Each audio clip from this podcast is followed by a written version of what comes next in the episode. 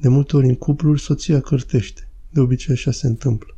Pentru că soțul stă târziu până seara târziu pe calculator, pe Facebook sau se uită la televizor și nu-i dă nicio atenție. De ce se întâmplă asta? Pentru că în relația lor nu e bucurie. Dacă celălalt găsește bucuria în tine, va lăsa și calculatorul și televizorul și orice altă preocupare. Cel mai important e să nu îi impui celuilalt datoriile, ce trebuie să facă. Trebuie să vorbim o oră pe zi, să închidem calculatorul după 12 noaptea, după cum ne-a spus psihologul.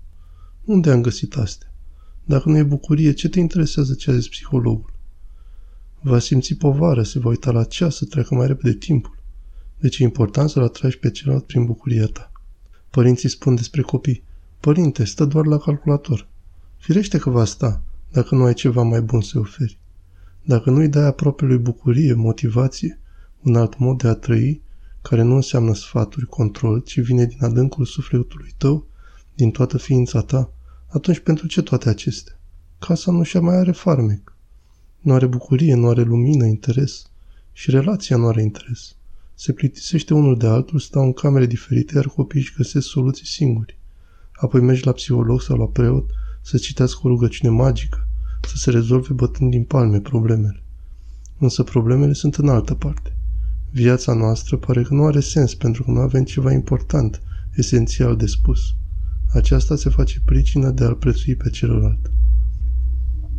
La începutul căsătoriei, cei doi sunt foarte bucuroși. Există o mare dragoste, un interes foarte mare, raiul, pentru că celălalt are o așteptare. Viața sa nu mai e plictiseală rutină. Cineva îi arată interes și se simte important. În esență se satisface egoismul. Și în toată povestea asta nu există altceva. Vin și te întreabă, e păcat să ai relații trupești în afara căsătoriei? Pentru că uneori nu le răspunzi, au impresia că îi aprobi. Nu este așa. Problema este în altă parte. Dincolo de asta există ceva mult mai important. Puteți să vă împărtășiți unul altuia o întâmplare?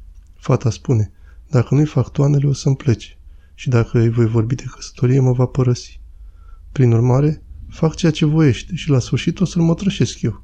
Și după șase sau opt luni a părăsit-o că s-a săturat, s-a plictit de ea. Problema se pune altfel. Ai altceva de zis? Și pentru că viața ta nu are altceva de spus, arăți numai trupul tău și se va plictisi de el firește. Tot entuziasmul se va transforma în întristare, în deznădejde, în plânset. Și dacă ești puțin viclean și le zici până la căsătorie, problema va ieși la iveală după. Aveți vreo busolă în viață? Aveți filozofia vieții? Care e mai importantă, mai puternică decât trupul? Care să dea formă și rațiune și trupului? Sau e doar atât? Orice am face, acest lucru nu dăinuiește. Și poate să nu fie asta. Pot fi cuvintele dulci, interesante. Mă sună de fiecare dată să vadă ce fac la serviciu. Într-un final, cineva mă iubește și pe mine. Și nu doar atât. Îi trimite 20 de mesaje ziua, 100 de mesaje seara. Și după un an, hai, ce mai vrei și tu? S-a risipit savoarea fanteziei. Să vedem ce se va întâmpla de acum înainte.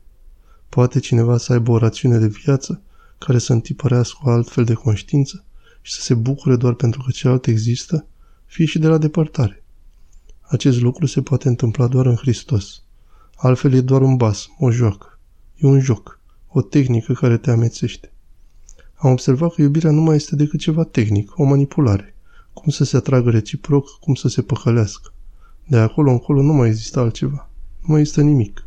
Apoi, acest tip de femeie închide ochii pentru că vrea să apuce să facă copii și se folosește de căsătorie de bărbatul ei ca donator de sămânță și ca relație ca să-și îndeplinească nevoile de maternitate. Iar apoi care mai este rațiunea vieții? Ce rămâne? La toate nivelurile, în toate relațiile. Asta ce spune Gheronda e important. Prețuirea celorlalți față de noi e dinamismul lor spontan, adică este din inimă, de la sursă către persoana noastră. Care prețuire? Care este persoana noastră? Persoana noastră nu e fața noastră, sunt și fețe frumoase. Ce chip frumos! Bine, dacă te obișnuiești cu el, te plictisești. La început e impresionant, e un chip bine alcătuit, fie feminin, fie masculin. Îl privești, te impresionează. Îl visezi cu ochii deschiși, adormi cu el în minte, îl vezi în somn. O lună, două, trei. Îl vezi în fiecare zi. Se destramă minune. Cealaltă persoană este cea care dăinuiește.